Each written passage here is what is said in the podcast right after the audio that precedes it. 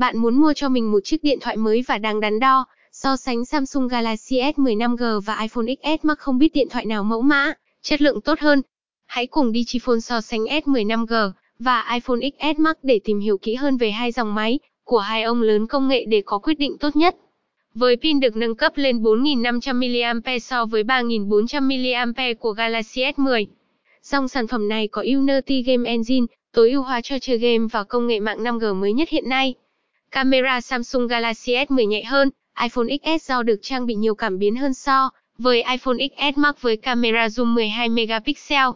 Các cảm biến góc rộng này có độ phân giải lên tới 16 megapixel.